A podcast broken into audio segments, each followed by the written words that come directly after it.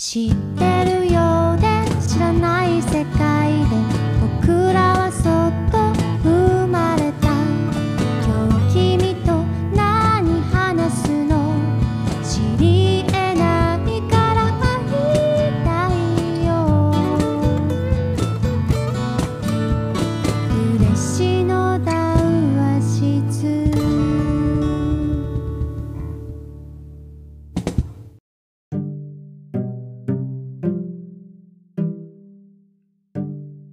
佐賀嬉野温泉で夜な夜な繰り広げられる秘密の談話室。旅館オムレの北川健太が市内外で活躍するさまざまなゲストとともに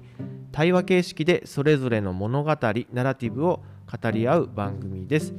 えー今回のゲストはですね、えー佐賀県小城市から、えーお越しいただきました、えー法律事務所、えー角助さんの、えー角助さん？はい。でいいですか？角助さんでお願いします。角助さんで、はい、角助さんよろしくお願いいたします。はじめましてということで。はじめまして、よろしくお願いします。リアルでえー会うのは初めてで、初めてですね。はい、今回ですね、えー、と旅館大村屋のホームページリニューアルの中でクラウドファンディングを、えーやりました。えーまあ、旅館のホームページなんですけども半分が街を紹介するホームページになってる暮らし観光案内所というページを作ったんですけども、まあ、そこにですねあのご協賛いただきまして、えー今回あのご縁をいただきました角助さん本当にありがとうございますこちらこそありがとうございます。いなぜもって クラウドファンディングしようかなと思ったんですか？や大村屋さんには以前から何度か泊まらせていただいていて、すごく素敵なホテル、あー旅館だったので、はいえー泊まりたいなあー、関わりたいなと思ったのが1点目と、うんあと北川さんがいろいろ街づくりで面白いことされているので、えーお話しできる機会をもらえるならぜひぜひ、え協力したいなと思ってやりました。恐縮の極みでございます。はい。でね、あの共通のね、あの知り合いとかもえいたりして、あのーなんか今日お話しできるの本当楽しみにしてました。で、またこの嬉野談話室、いろんな方々出ていただいてもう50回、えー以上になるんですけども、えー弁護士さんは初めてですね。あそうですねよろしくお願いしますあんまり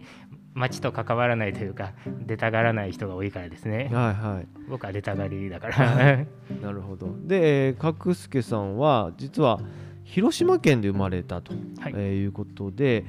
えーその後北海道大学の、えー方に、えー入学されて、えー司法試験合格されて、まああのー弁護士として働くとえーいうところで、えー最初はどちらの方で働かれたんですか？最初伊万里の駅前に事務所があるんですが、はい。そちらで1年働いた後今小城市で独立して自分でやっております。あーそれはもうなんかご縁とかあったんですか？伊万里の事務所に1年いたんですけどそこをまあちょっと辞めざるを得なくなりまして、はい。でどうしようかなってなった時にたまたまその時小木に弁護士がいなかったっていうのとえ。あとちょうどインターがスマートインターができたタイミングだったのーで、うんうんうん。もう佐賀中九州中どこでも行けるっていうのもありましてはい。で小木で独立させていただきました。なるほど独立して今何年目なんですか？もうすぐ丸5年が経ちます。ああすごいですね。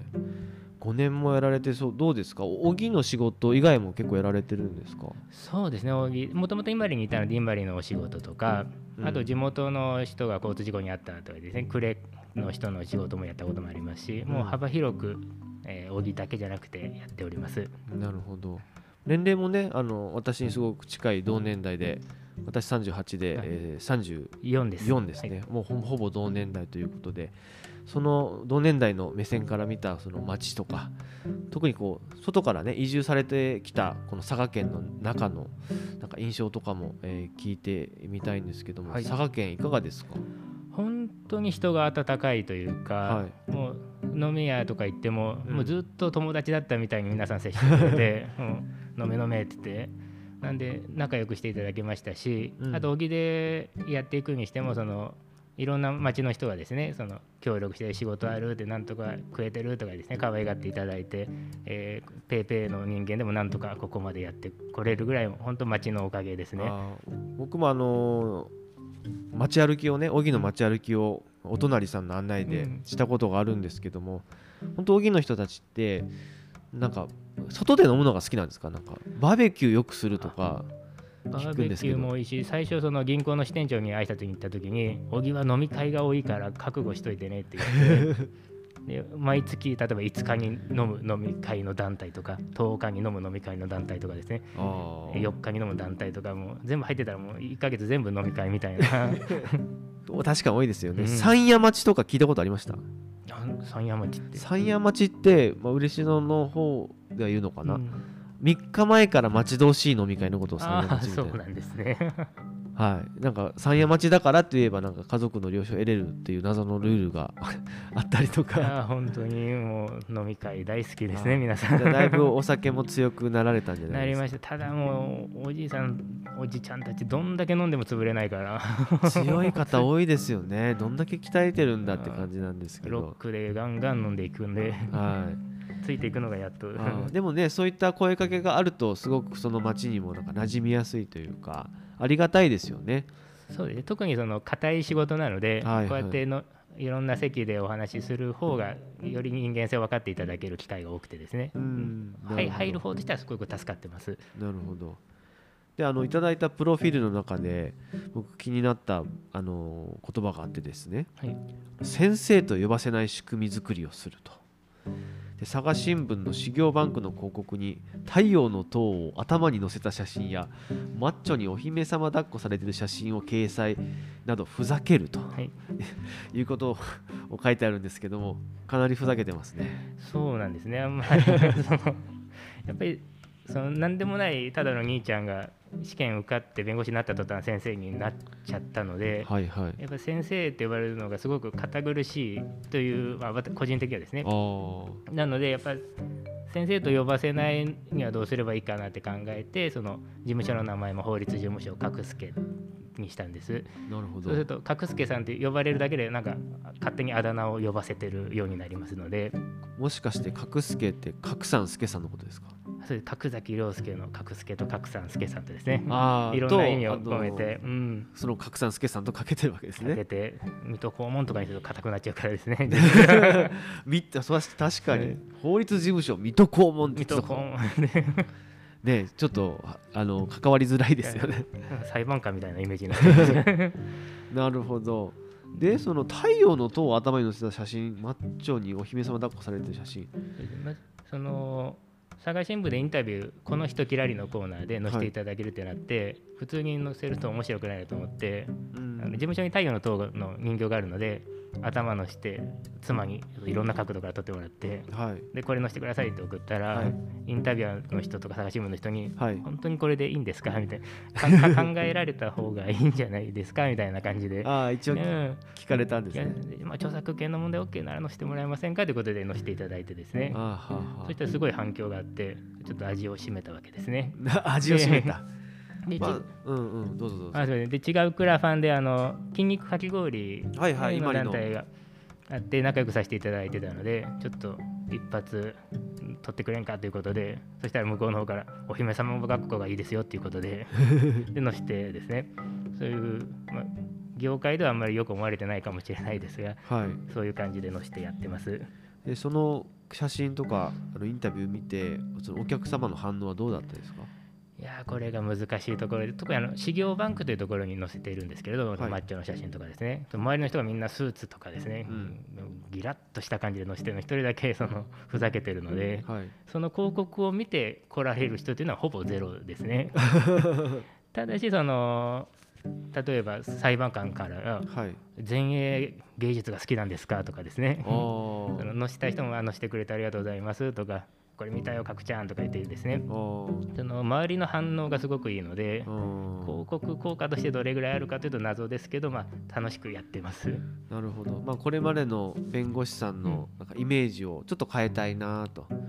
そうですねそのやっぱ、えー生き残っていくにはですねやっぱ、えー異なることが必要かなと思いましてああなるほどなるほど。でそもそも角助さんが弁護士を目指そうと思ったきっかけっていうのはあるんですか？うんやっぱなんかかっこいいなというのが一番ですかね。そのハンターハンターが好きでそのハンターライセンスみたいなそのバッジ的なものが欲しくて、はい。そしたらまあ弁護士かなっていうところと、はい。あとなんていうんで、まあ、結構自分探しとかしちゃうタイプだったので、はい。何かそのよくわからないけどその大きいものっていうのは権力とかなんかそういううつうつとした気持ちもあったのかな。あともう一個言うとその就職のタイミング就活のタイミングであのリーマンショックがちょうど2008年頃だったのであこれは就職できないなと思って消極的に勉強もしようという意味もあったかもしれないですね。消極的にそれはでももともと持ってた能力がやっぱあられるから。いや勉強した方が楽だと思ってたんですけどどんだけ早く就職しとけばよかったって後悔したことかですね。勉強は大変でしたね。そういうリーマンショックという大きいこう世界のまあ出来事、経済的な流れは私もやっぱりこう感じててまあ2008年リーマンショックの時に私も U ターンで旅館継いだのでかなその感覚分かりますなんとなくこうもう自分じゃどうしようもできないこの世の中の流れにどうやったらその中で生きていけるんだろうみたいな、まあ、不安みたいなところは確かにあったなと思います。なんか薄暗かったですよねせ雰囲気というか。そうですよね、うんちょっとディストピア感ありましたようんね。どうなるんだろうっていう。うんでその後ねあの震災もうんありましたし、ね、でそれそれでもまあ一人でまあ独立してもう5年ですか。いろどんなこう事例が今こう思い出としてこう思い浮かびますか？お金で解決できる部分っていうと、まあ、ある程度その多いか少ないかという部分になるんですけどやはりその親権ですね。子どもの親権を争ったりとかそういうそのなんか0か100かみたいな事件っていうのはやっぱりどうしても心に残るしやっぱり精神的にはしんどい仕事にはなりますね。そうですよね。そういった人間同士のまあいざこざとかうん。気持ちのずれとかそういったものの間に入るお仕事なのでなんかすごく精神的にこうめいる時とかありそうな気がしますね。そうですね。我々はたくさんの事件のうちの一つですけど、はい。やってる方は本当一生に一度の事件でもう取り返しのつかないものですからこれは責任は重いなとは常に感じてはおります。うんまあそういったそのお客様の対応というのはやっぱりこうまずは会話が大事なんですかね？そうですねまずは会話でやはりその自分に有利なことっていうのは結構よく言ってくださるんですけど、はいはい。不利なことっていうのがやっぱ裁判を見越すととても大切になってあとなんかまあプライベートなことなのでなかなか言いにくいとか、うんあとこれが重要だと思ってないっていう事実の中にすごく重要なこともあるので、はい。できるだけ幅広くこうやって先回りをしてですねこれはどうですかこれはどうですかって聞くようにはしています。ああなるほど確かにあのそういったなんかな人とのいざこざの時ってやっぱりこう自分にこうねデメリットの部分っていうのはなかなかこう言いづらかったりとかなるべく隠したいみたいな。そうですね。ところはあるけどそこはさらけ出した方が後々はいいっていう感じなんですね。まあその見通しというかですねこの道を進むとまあか勝率60%ですよとかそういう確率論でしかどうしても言えませんので、はい、なんでより高い精度を上げるというためにはいろんな事実を聞くということですね。なんで逆に話してもらえるような雰囲気作りをしなきゃいけないという。うん雰囲気作りね。いやちょっとあの角助さんの事務所のなんか写真とか見たんですけどちょっとこうカフェっぽくされてるんですかね？そうですね。もうやっぱりリラックスしていただきたいなと思ったんですけどうちの事務所がその立地の関係上窓がないので、はい。その太陽光をしてその開放的な雰囲気というのができなかったのでだったらもう逆にちょっと暗めにしてカフェっぽくしてあと音楽を流してですね。えそういうちょっとあここは違う空間なんだっていうと日常と離れた感じを出すことで、まあ、この日常のことを話しやすくなるかなというとこー、ろですね。僕もあの写写真パッと見せてもらったんですけど本当になんか法律事務所っていう感じしなくて あの普通にカフェされたらいいんじゃないですか。いや本当ですね。なかなか難しいですね。いやなんかそのカフェ本格的にカフェ営業じゃないけど、なんかイベント的になんかもう法律カフェみたいなやりたいなと思うんですけどね。過去にその弁護士がバーテンダーややってそこでそやるのがそのダメだって言った事例もあってですね。あダメなんですね。やっぱそのなんか不特定多数まあ硬い職業なので弁護士倫理とかそういう規定とかの関係ですごないるほど。なんでその弁護士がカフェしますとかで大々的に出しちゃうと多分怒られるんですよね。それは法律的にダメなんですか？そんなことないうんですか？弁護士法とその職務規定というのがあって。ああなるほど。なんで国がそのなんかか懲戒ですね、はい。するわけじゃなくてその弁護士団体が懲戒する組織なのではあ自助努力ですね。なるほど。いろいろやっぱあるんですね。で今回あの事前にですね角助さんの方から、まあ話したいことということでお題目をいただいてます、えー一つ目が歴史と伝統もない人がどうやって成功しますかとあるんですけどもこの質問はどういった思いで出されたんですか？えーあの例えば佐賀にはですね100年の伝統を持つ、えー安永事務所という歴史ある事務所があったりとか、はい。で、まあ、東京にもその弁護士が100人を超える事務所とかですねそういう歴史とか伝統とかがあるとこがたくさんあってあと多いのは親が弁護士事務所ですよとかですねそういう継ぐものとかいろんなものがあるのがあって羨ましいなと思っていて、はい。私はその何にも持たずに弁護士になって自分でやっていくのでやっぱどうしてもその100年の歴史と戦っていかなきゃいけないなと思って。そんなやっぱどうしてもその弁護士になって5年ですよりも100年の事務所の方がですねどう考えてもやっぱあすごいだろうと思うと思うので、えーそまあ、他の職業でもやっぱりそういう歴史だ伝統だ格だとかですね戦っていかなきゃいけないのかなと思った時にやっぱ大村屋さんっていうのはもう歴史の象徴というか伝統の塊というところが、まあ、いい面も悪い面もあるかもしれないんですけど、うんうん。その逆から見たですねこうやられたら怖いなとかですね。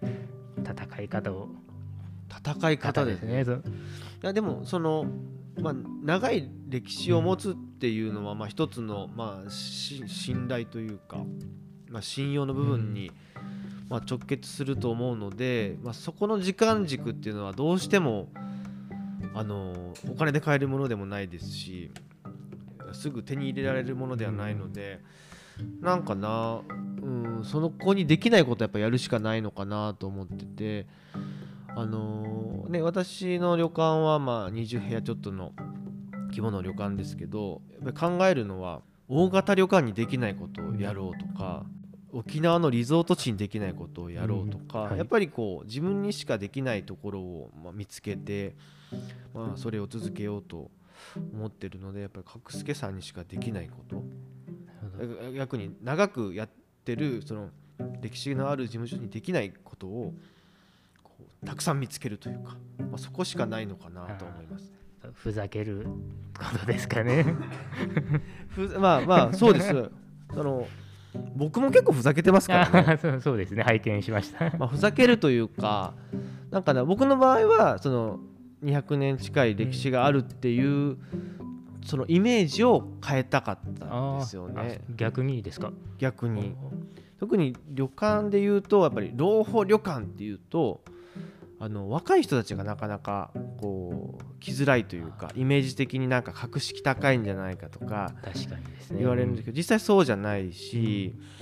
あのそこのこうなんかなハードルを下げたかったんですよね。でいろんなそのリクルートとか楽天トラベルさんとかのデータ見てみてもやっぱり旅館ってなるとやっぱカスタマーの年齢層がやっぱり40以上あそうなん50代ですか60代がやっぱ多くなってきて、まあ、都市部のホテルとかリゾート地でいうと若い人が多いと。でやっぱりあのーまあ、今40オーバーとか50オーバーの人たちのあの人口の層的には厚いから、うんまあそれでいいんだと思うんですけどこれが10年後20年後になってしまうとこの若い人たちが旅館の良さ知らないんで、はい。来てくれなくなる可能性があるなというところでやっぱりこうあの若い人たちにも、まあ、旅館っていいねとか温泉っていいねみたいなことをあの若いうちから、まあ、知ってもらいたいなだからハードルを下げたいなと、えー思ってますね。うん、なので何ですかねその答えになってるか分かんないですけども歴史も持ってる持ってないも僕どっちがいい悪いってないと思うんですよね。逆にあの僕の第一印象ですよその100年以上歴史を持つ弁護士事務所より同年代の話しやすい弁護士さんの方が僕は相談しやすいです正直ありがとうございます。あとなんかその歴史ある事務所だとめっちゃ高いんじゃないかとあかそうですね。確かに。おお堅いんじゃないかみたいなところがあってあの相談しづらい部分はああるんですよね特にあのプライベートなこと確かにですね。だとあの例えばその会社のこととか、うんだとなんかちょっとこう従業員スタッフのあの人生も背負っているので、なんかこうそういう歴史あるところにお願いしようってあの思う思ったんですよ僕、はい。想像したら。でこプライベートで例えば家族で何があったとか誰かとトラブルになったっていう時はあの角助さんのようなあ。同年代の弁護士を探すと思います。あありがとうございます。なので、あのまあ、人間ってねないものねだりなとこあるので。結局そうですね、はい だからその歴史持つ弁護士事務所からすれば角助さんがめめ羨ましいなっていう部分もあると思うので、そう言っていただけるように活動せんとですね、はい、角助さんは角助さんのままでいてください。ありがとうございます。ということでなんか今チャレンジしてることとかやりたいこととかあるんですか？そうですね、今やっぱ、まあ、弁護士会の活動でそのいじめの予防授業というのをそのやっていて、それが結構好評で、おーどんな内容なんですか？まあ、その実際の事例をもとにそのいじめっていうのはいややめましょうねっていうのとあとまあ弁護士に関わったことない人がたくさんいるのでその弁護士とはこういう仕事なんですということを紹介しつつその実際の事例をもとにいじめはやめようというところですね。なるほど。今はどんないじめの事例がこう問題になってるんですか？やっぱもうネットですよね。そのネットというか特にその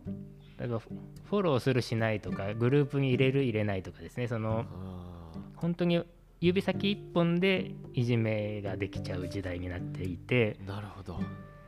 で特にまあ我々からすると100人のフォロワーが99人になったぐらいじゃんって思うんですけどやっぱ閉じられた世界でその人だけ相互フォローされてないというのはまあ相当答えるらしくて。は学校ではまあそうそういうのなんていうねいじめなのでしっかり思いやりを持って使わなきゃいけないんですよっていう授業はしてるんですけど、まあこ実際こっから先の話に踏み込んでいくと、はい、大人になったらそういうもんじゃないですか。その仲いい人とだけ話してうん、頑張ってやっていきましょうというところなんですがそそこの矛盾点がまあちょっとまあ葛藤はありますよね。確かうん。に確かに、なんでそのやっぱ誰かみんなが仲良くして一人ぼっちになる人がいるとその人が死にたくなるぐらい辛い思いをしていますって言うから言うんですけどやっぱ結局大人になると結局その繰り返しだから、うん。学生時代にじゃあみんなと仲良くしなきゃダメだよって教えることが正解なのかなっていう学校としては正解だけどうん、そのいざやっていくとなるとどうかなっていうのは悩みながら授業さにしてますね。なるほどでもそのツールが SNS とかになっただけでそういった中身の部分って僕らの時代と変わらない気がしますよね。全く変わってないですね。うんなやっぱりその閉じられた空間に、ね、子供たちを30人詰め込んでそこで起きるそのなんだかんだの人間性の問題ですからはい、それが、えー直接殴るのか無視するのかとかですねたった道具が違うだけで本質は変わってないと思います。そうですよね。いやその昔と自分の時代と比べるもんじゃないと思うんですけどなんかそういうもんじゃないのかなっていうのはその思うんですただその当事者にとってみればやっぱ精神的に弱い方とかであの下手したら自殺しちゃう子供もいるかもしれないので下手なこと言えないんですけどなんか鍛えていくしかないんじゃないかなっていうのはあるしあと何ですかねフォローしてくれる人やっぱ親であったりとか先生とかその友達コミュニティ以外の人たちとどう関わってるかとかあのそこが大事な気がします逃げる場所があるね。そうですねそこに目を向けれるかどうかというのは大きいかな。うんなんでその学校とかクラス以外にもその行き場所なんて、まあ、大人になれば分かるわけで、うん。まあ別にビートルズ好きじゃなくても ミスチル好きな人が集まればいいやって、ね、思えるんだけど、うん。やっぱ学校でビートルズが流行ってたらみんなビートルズ聴かなきゃみたいな価値観になっちゃうのでなんで、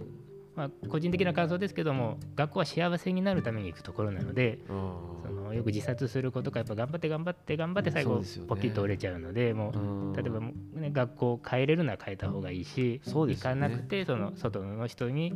えーつながって成功したといういっぱい事例はあるわけなのでそういうところを気づかせてあげれる授業とかですね。それはもう学校ではなくてこういう街づくりとかそういう大人たちがこんな生き方楽しいよっていうのを見せていかなきゃいけないのかなとはですね、そうですよね。どうしても本当に子どもたちの世界ってあの狭いコミュニティになりがちじゃないですか、で外の世界に行ってもいいんだよっていうことをこう示してあげるっていうことはすごく大事ですし僕もぱ小学校中学校高校ってあの戻りたくないんですよ。あわかります。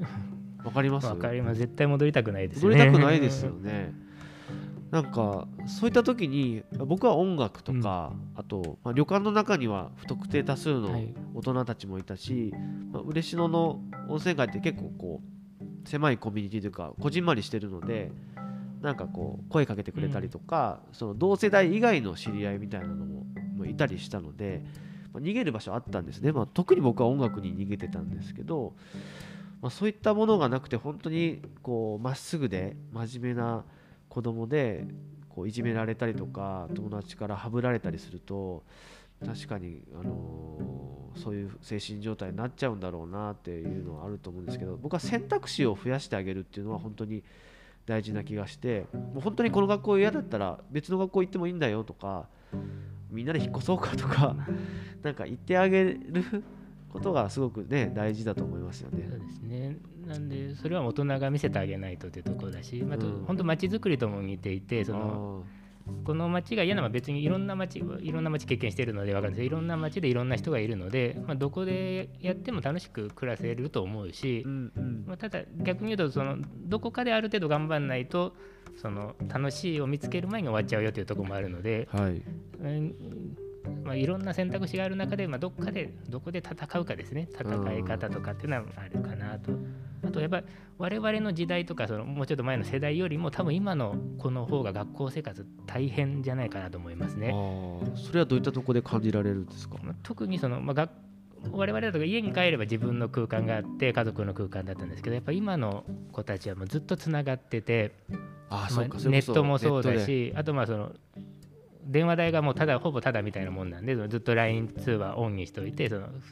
なんか何しているかを状態をしたまま生活するまあ確かに。とあったりですね。なので孤独が24時間続くイメージというかですね。ああもうつながってて当たり前なんだ、そうつながってて当たり前だしでみんなあれ結局まああれ流行ったこれ流行ったでネットとかの話もやるので結局ずーっとつながってるからずーっと孤独というか。なんでそのいろんな場所があるんだよっていうのを見つ,、ね、見つけなきゃいけないんですがそのそこで没頭できないそこでぼなんていうんですかね没頭していてもやっぱどこかでそのずーっとつながっててうん。であとそのいいフォローいいフォロー外しの仕方とかですねそのフォローの仕方とか多分我々よりも相当今の子供たちは大変だろうなというのはその見ていて確かに難しいですね。いや僕だったら多分スマホ捨てますね、うん。そうスマホ捨てれればいいんですけども捨てれないですもんね。う捨てれないですからね、うん。それこそもう変な人ってなっちゃいますからもうスマホ持ってない変な人みたいなね。変わった人みたいな、うん。あー。でもあそれ確かに辛いなそうなんですよね辛いんでなんで違う仲間を見つけてでもそこでまたそのフォローするしないとかですねまたネットの問題とか出てくるので、まあ、難しいですね人間って。難しいですね。よりそのマインドを強くしていく経験をたくさんしないと簡単に折れちゃいますね。ね自分で自分を褒めてあげるというかですねうもんうこれでいいんだよってつながってようがつながってなかろうが何が好きでも好きなんだよっていうところを気づいてもらえるってで褒めてあげることが大切でしょうね。角助さん今もうこの話めちゃくちゃ勉強になりますよ。だって今うち長女が小学4年生で、まあねこうあのそういった時代に入ってくるじゃないですか。はい。今後中学になると携帯持つとか。絶対そういう問題出てきますもんね。絶対出てくるしどんどんどん前は高校生ぐらいだったのが中学生になり小学生になりなので、うん。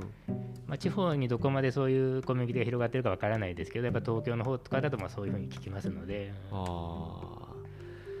難しい時代ですねそのつながることっていうのは本当に、まあ、今回みたいに角助さんと僕がネットとかでこうつながって今こうやってお話ししてる、そういういい部分もあればつながりすぎてて狭いコミュニティの中ではぶられていじめ扱いされてしまうっていうこれはもう本当にめちゃくちゃ複雑な世の中になってしまいましたね。そうです、まあ、解決策といえばやっぱ本当に自分を根拠なく愛することとか根拠なく自信を持つことかなとは思うんですよね。なるほど。だからいじめるあいつが悪いんだっては俺をハブるそいつ見る目がないなぐらいに思えたらまあ楽に生きれるとは思うんですけどね。うんなのでその自分とか自分がいる状況を俯瞰してメタ視点でこう見れるような視点を持たせてあげることがまあ大事っていうことですかね。そうですね。もういまあ、いじめる人はクソなのでいじめる人のことなんて考える必要はないので、うん。優しくしたり愛し愛してくれる人と仲良くするっていうのが大事かな。そこの気持ちのね切り替えをどう持たせてあげるかとか、そういう考え方もあるんだよっていうことなんでしょうね。いや本当メタ視点とかあと子供がこう大人社会の中にこうちゃんと入っていくっていうのは僕はそのいろいろ街のこととかする中ですごく大事にしてて、僕子供の時からこうなんとなく思ってたのがなんで子供は子供の社会大人は大人社会でなんとなくこう分断されてるそうですね確かに。感じがするじゃないですか。だから僕あんまりこう帰ってくるまで嬉野のこと好きになれなかったんですよ。なんかこうイベントとか言っても大人たちが大人たちのためにやってる確かにそうですね子供視点から見ると。感じがするんですよ、であの結局そのいあのその町のことを子供たちが好きにならないとうん。誰も帰ってこないじゃないですか、なのでやっぱりこう子供たちにこう自分の家とか学校だけじゃなくて住んでる町を見せてあげることとか楽しませてあげることってめちゃくちゃ大事だしどの職業にも関わるなと思うんですよね。ですねみんなが頑張ってこんな嬉しな素晴らしいんだよとか大木は素晴らしいんだよって言っていかないとですね、うん、一回あの学校の校長先生の勉強会に呼ばれはい。て講演したことあってですね、そう先生がこう質問コーナーであの街づくりとか全くあの今まで専門外で、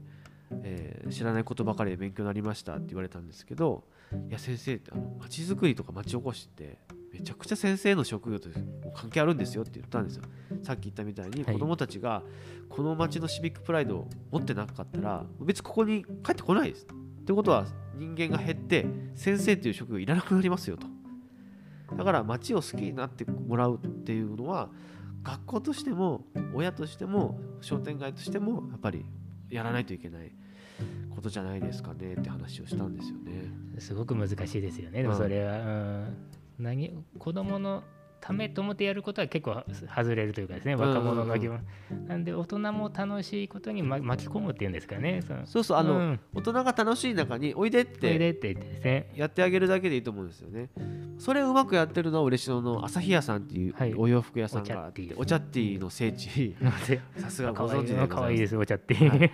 まあああいう関わり方？うん。で実際そのお茶ティーを書いた小学生の娘さんたちって別にその街大好きとか言ってるわけじゃないんですよ、本当に落書きで書いたやつを大人たちがこれ面白いねって言ってグッズにしてみるねって言ってだんだんそれが広まっていっうんてるっていうそのちょっときっかけを与えてあげる？こう社会との関わりのきっかけを、まあ、与えてあげたりとか、うん、でそこでハマる子供がいればいいし、まあ、ハマんなかったらハマんなかったでいいと思うんですけどなんかそういった声かけというかねきっかけ作りが大人の役割かなと思いますけどね。ね、子供が書いたものがあんなに世の中のバズらせてるっていうのはすごいことですよね。いやすごいことだし、そういう経験をできてるっていうのはすごく大人になって楽しみですよね。いやーでもこのいじめの問題本当複雑でだし本当に答えはないんでしょうけどね一個一個の事例が状況が違うのでただやっぱりその子供のことをちゃんと気にしてあげるっていう、うん、大人をどれだけ増やせるかってことなんでしょうね。これあんまり言っちゃいけない話かもしれないんですけれど、あの結構いろんな学校行くんですその授業で行くから、その入った瞬間にあこの学校の授業大変だろうなっていうのはなんとなく分かって、もう入った瞬間のその弁護士への対応だったりとかその直前の打ち合わせだったり大変だろうなと思ってで実際授業するとやっぱり結構その授業が進みにくい荒れてたりして進みにくいなという経験があるのでやっぱ本当学校の雰囲気っておそらく学校の先生だし校長先生だしそういう人が作ってるというところがあるのかなというのはですね大人の力っていうのは大事なんだなというのは本当いろんな学校行ったから分かりますね。なるほどで学校の先生もあまりこう社会経験なく先生っていう職業になってる方がまあ多いと思うんですけど、そういったところがやっぱ感じられますか？そうですね、うんうんそれも結構ありますね。ああの入った時にすごく歓迎してくれる学校というのがあってその校長先生が出てきて、はい。まあおられなかったら京都先生が出てきて校長先生いなくてすいませんとか。で終わった後は高校授業こうでしたこうでしたでそういうなんていうのやり取りをしてできるとすごく、えーまあ、いい学校なんですけどやっぱりその荒れてる学校っていうのは入ってもそのんこん誰が来たのか分かんなくてうん。結局事務局の人がうあたわたしてでそのまま教室に入って終わった後もそのまま帰るみたいな感じですね。あでそのいじめの裁判の時にああの学校の責任が問題になった時その事前にどんだけいじめに対する授業をしてましたかっていうのがあってー。ああの授業やいいじめダメだよとかこういう外部講師招いてとかですねなのでそういう実績作りにだけ使われてるんだろうなってそう思っちゃうわけですねこちらからすると。なるほど。で本当にいじめをなくす気ありますかっていうような感じの対応されるとやっぱこっちも本気になるというかですね。あ嬉しいですよね。ー確かに。あと自分がいじめられたことがあるかっていうのでもその違うと思うんですよね、うん。大人も。やっぱりこうなんとなくこう疎外感とかそういった経験がある人だと子供の気持ちわかるじゃないですか。そうですね。僕もなんとなくそういう学生時代メインストリームにいなかったのであ なんとなくこう隅っこにいる気持ちっていうのが分かるんですよ。だからあの声かけてあげたかったりとか助けてあげたかったりっていうのは芽生えてくると思うんですけどそういう経験がない人にとってらその気づかないですよね。そそう。そうですね。あと面白いデータがあって具体的な数字忘れたんですけれど、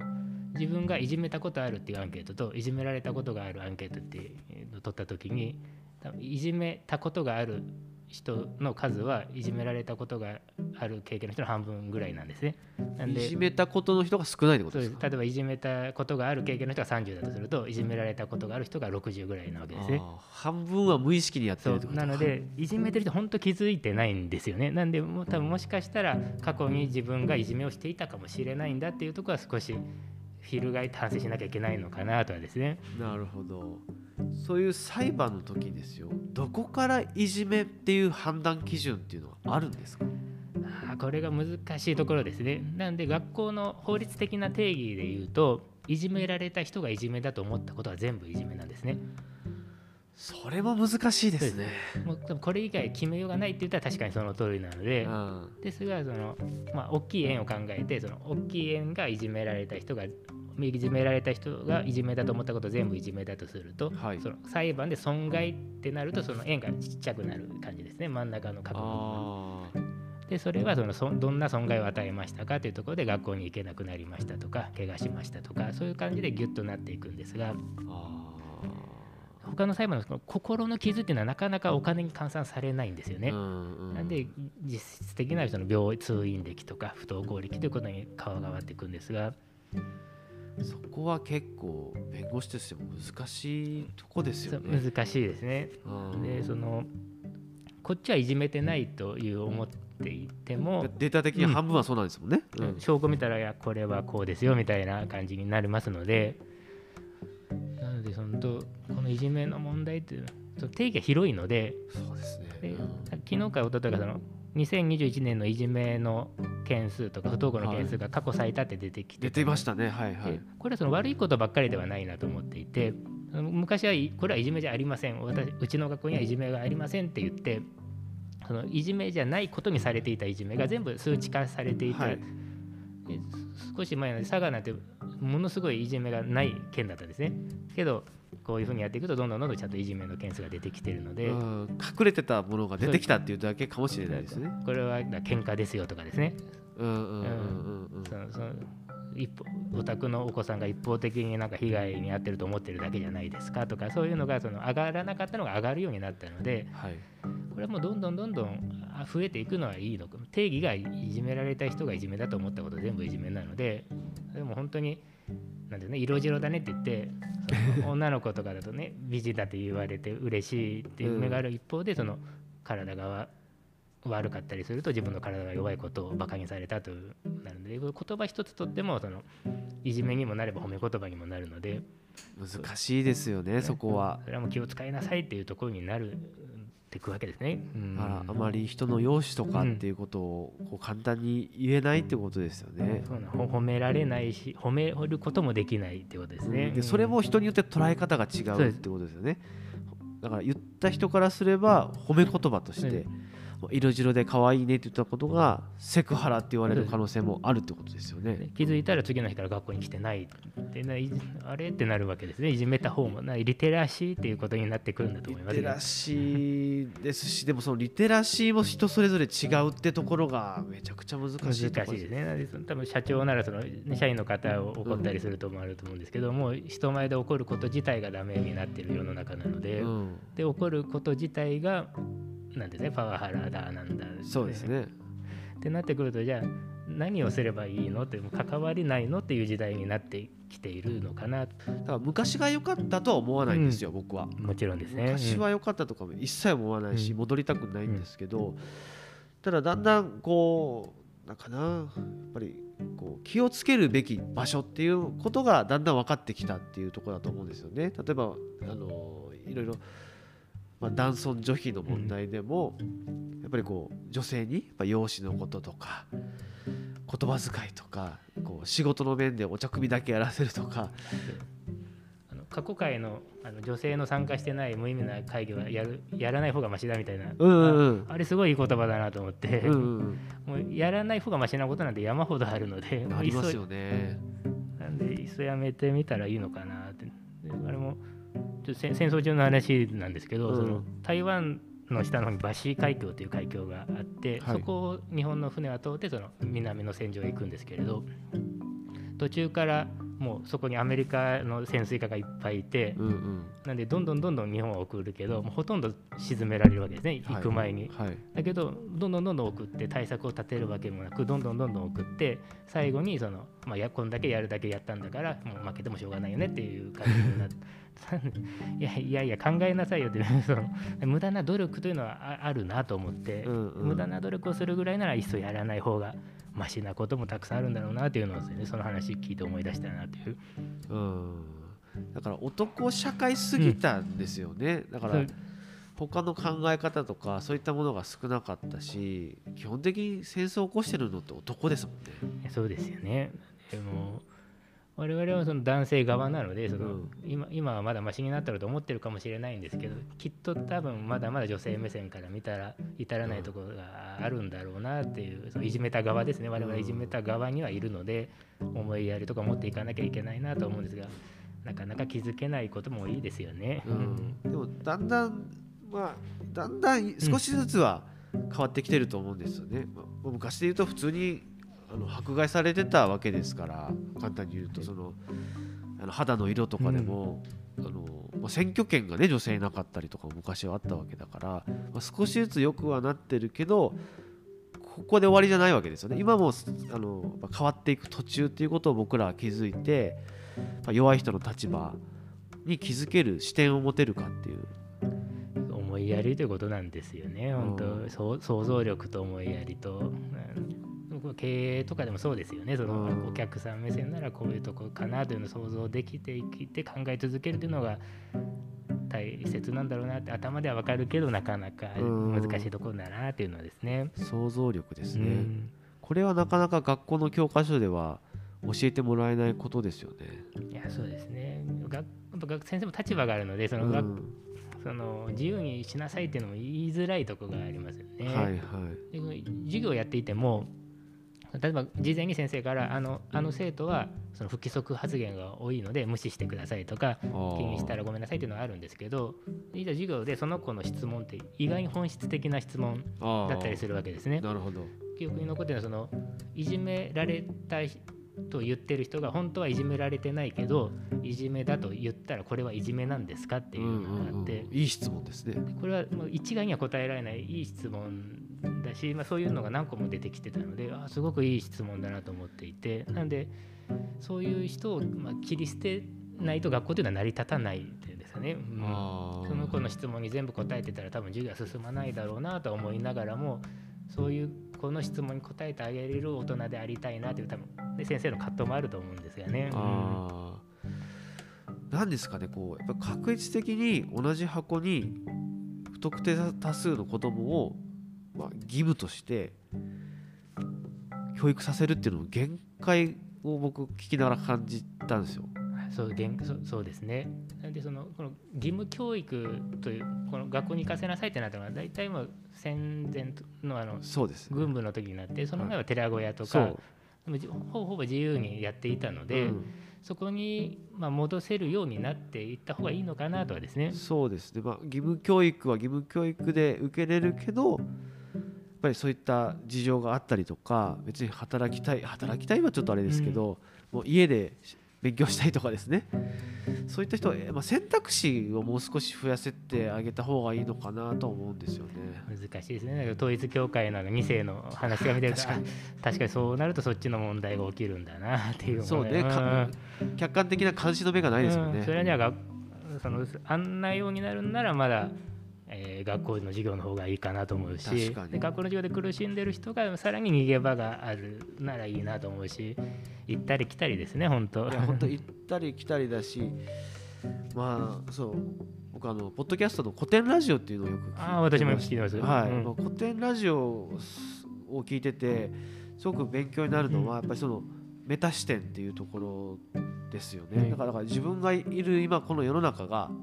完璧ではなくてもう来年には何か変わってしまうこともあるしだって100年前の常識って今完全に常識じゃないじゃないですか。それぐらいのもんなんででそれも行ったり来たり行ったり来たりしながらなんとなくみんな変化してきてる社会の制度とか考え方とか来てるんでだからそういう歴史っていうのは僕は学生時代は本当嫌いなただの暗記科目ででもあの古典ラジオのおかげでなんかな、まあ、に人間史みたいなうん。人類史みたいなとこじゃないですか。そうですね。そういった視点で見るとすごくこう選択肢が広がったというか自分の生き方ってもっと可能性あるなとか、うん、そういったことを感じさせるのでなんかそういった教育をやっぱり、まあ、親ができるのか先生ができるのか分かんないんですけどやっぱとにかくいろいろ与えてあげたいなっていうのはありますね。で山本七平という人の本の中にですね日本人はもう忘れ天秤をガラッとひっくり返して忘れる生き物だと。なんで明治になる時に江戸までのものは全部捨てて、はい、で戦後になって戦前までのものは全て捨てたので今なんで日本人がこういうふうに考えているのかとか日本人が寄って立つんその習慣がどうやってできたとかこの考え方はこうやっているのが分からなくなっていると。で分からなくなっているとやめれないと。なんでこれをやっているのか、えー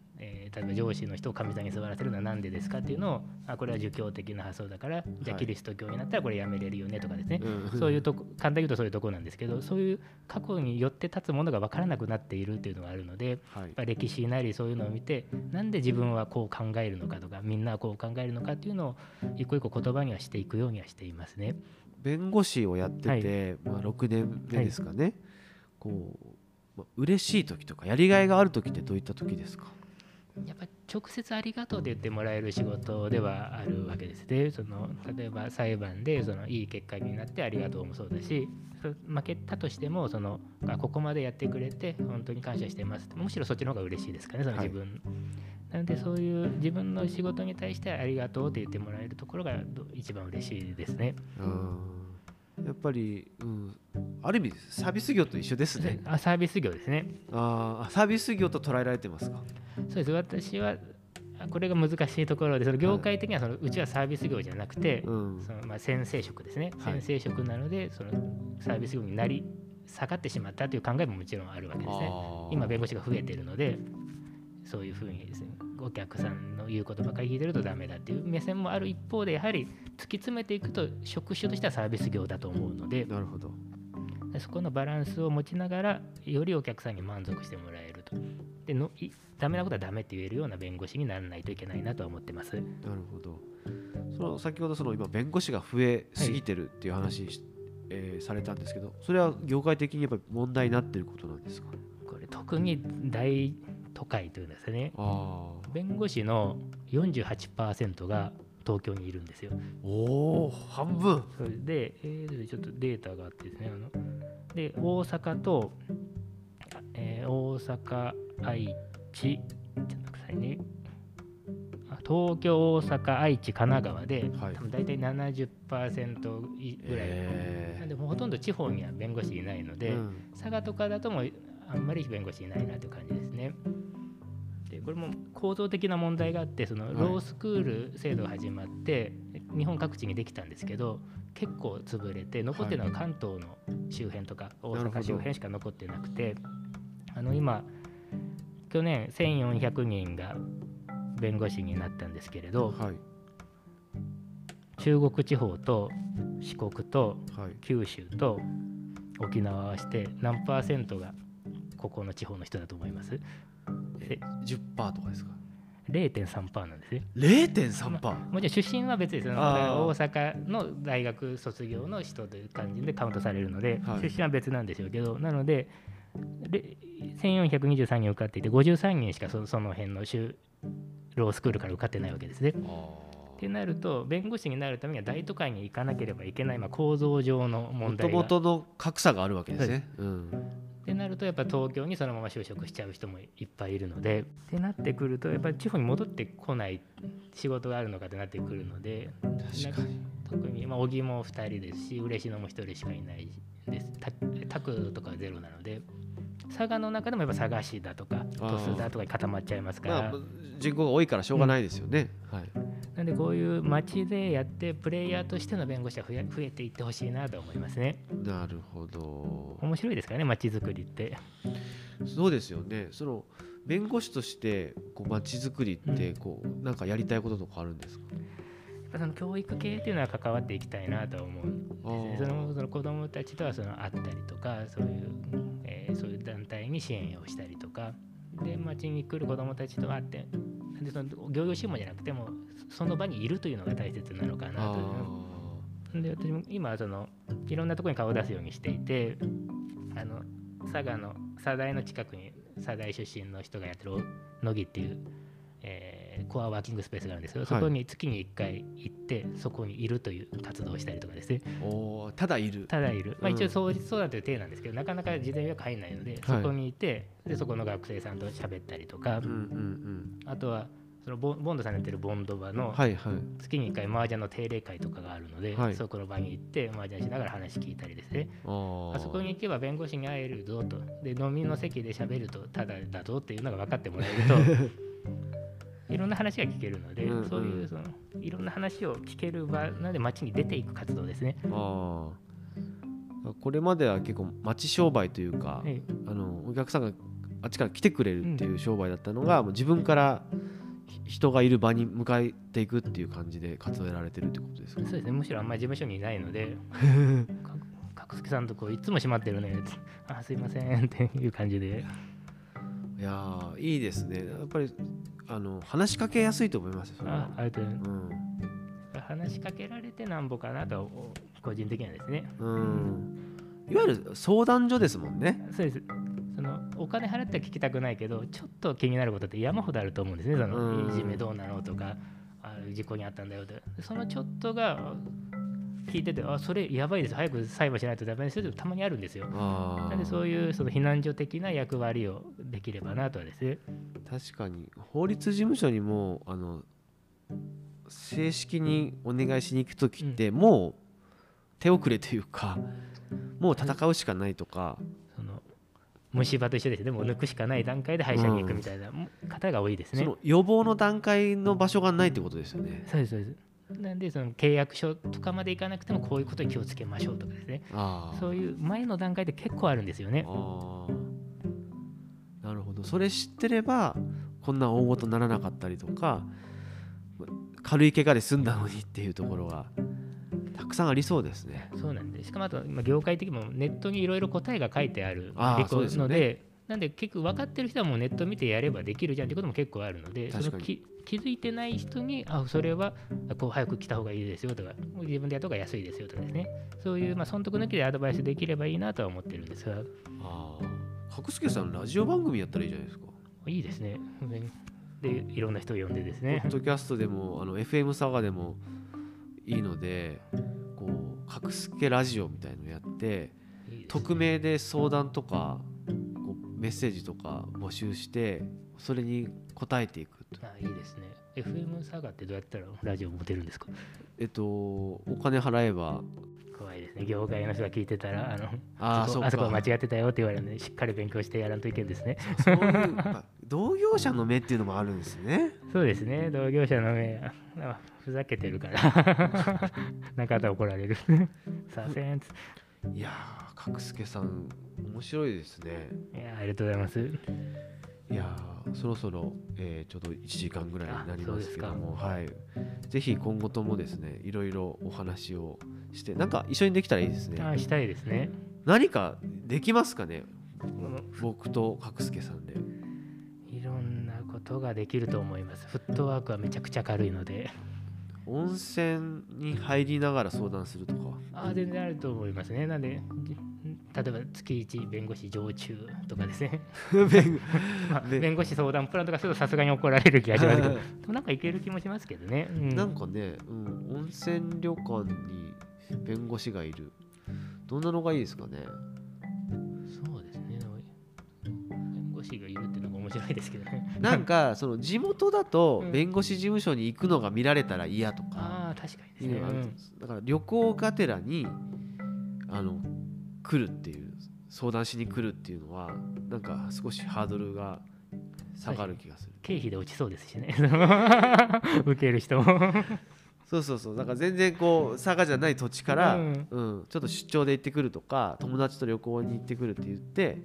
相談するっていう。ででそうですね。そうしたら入り替え関係もあんまり問題にならなさそうなので、うん。うん。それはすごくいいかもしれないですね、う